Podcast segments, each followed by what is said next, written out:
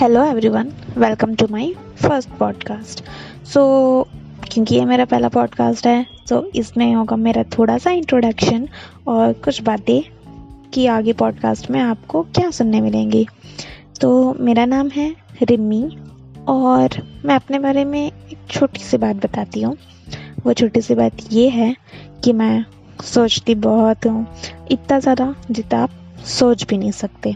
और क्योंकि मैं सोचती बहुत हूँ इसलिए मैं बोलती बहुत हूँ, और क्योंकि मैं बोलती बहुत हूँ इसीलिए मैंने ये पॉडकास्टिंग चालू किया है।